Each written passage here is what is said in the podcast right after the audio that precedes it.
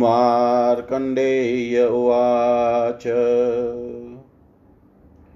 इन्द्रसेना समाज्ञप्त स गत्वा शूद्रतापस समाचष्टयता पूर्वदमाय निधनं पितु तापसेन समाख्याते दमस्ते न पितु वधे क्रोधेनातिवज्ज्वाल विषेवाग्निरुद्धत स तु क्रोधाग्निधैरोदयमानो महामुने करं करेण निष्प्य वाक्यमेतदुवाच अनाथ इव मेता तो मयि पुत्रे तु जीवति गाति तशून्दिशंसेन परिभूय कुलं वप तापं करोम्यहं किं वाप्येष क्लेव्याचक्षमाम्यहं दुव्रेत शान्तो शिष्टानां पालने अधिकृता वयम् पितरं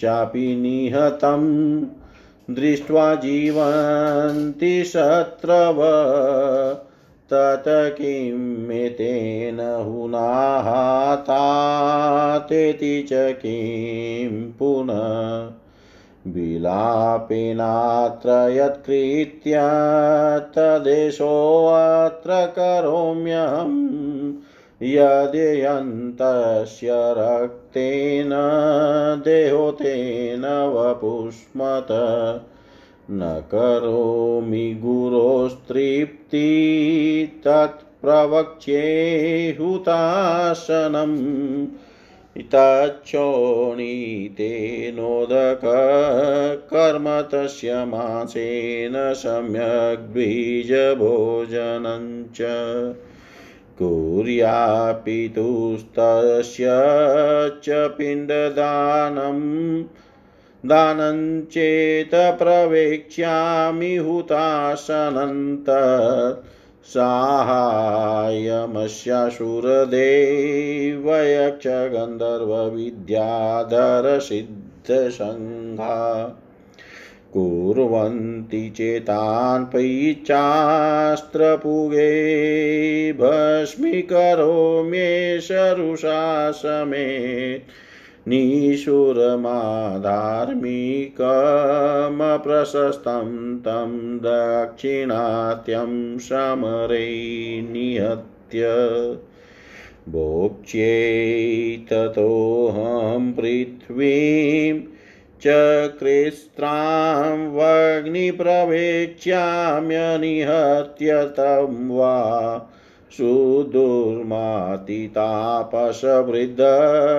घातितवनस्तङ्गं साधुविधिविदग्धम् अन्ताहमद्या किल बन्धुमित्रपदातिह स्त्यश्वबले समेतम एषोऽमादाय धनु शकंगो रतितटे वारिबलं समेत्य करोमि वेयत कंदनं समस्ता पश्यन्तु मे देवगणा समेता यो यस्सायो भविताद्यतस्य मया समेतस्य परणाय भूय तस्यैव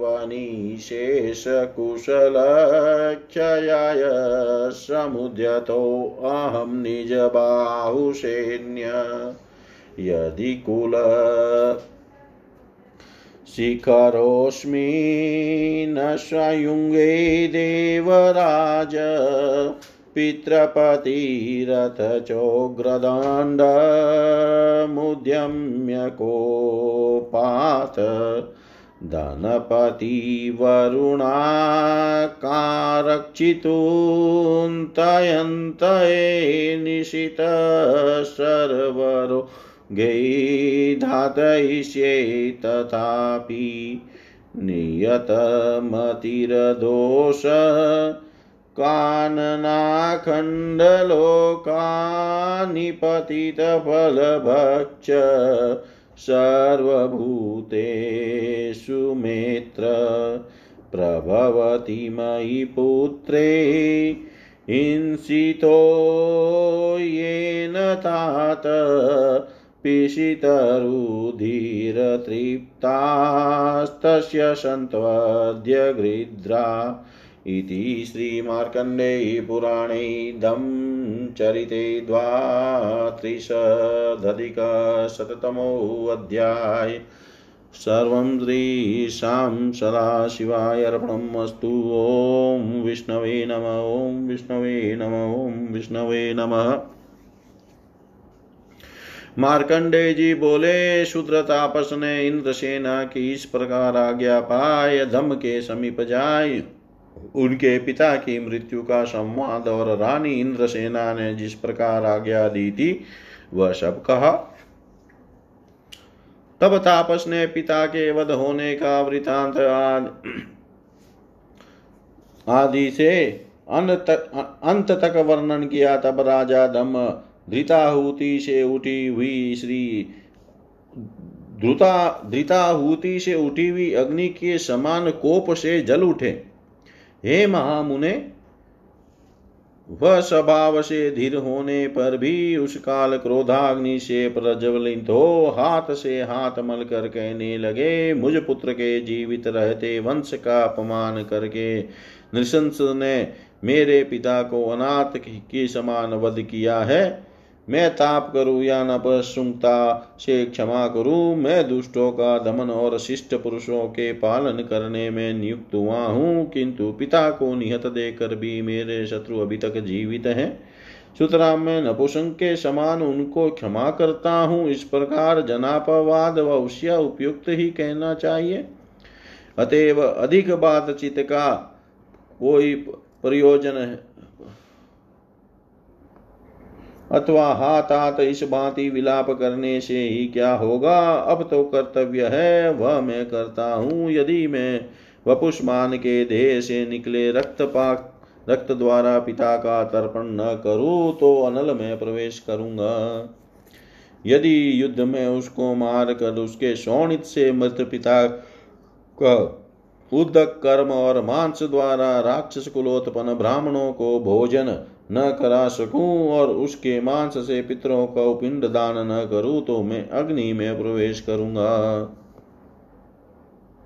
असुर देव यज्ञ गंधर्व विद्याधर और सिद्धगण भी यदि उसकी सहायता करे तो तत्काल उनको भी मैं क्रोध सहित अस्त्रादि द्वारा भस्म करूंगा। उस शौर्यहीन धार्मिक निंदित दाक्षिणात्य को समर मैं निहत करके फिर मैं संपूर्ण पृथ्वी को भोग करूंगा अथवा उसके मारने में असमर्थ होकर अग्नि में प्रवेश करूंगा। मेरे वनवासी मौनव्रती तपोनिरत व्रत पिता के उद्विग्न होकर शांति वचन कहने पर भी जिस दुर्मति ने उनका वध किया है, मैं अभी समस्त बंधु मित्र पदाति हस्ती और सेना सहित उसको संहार करूंगा।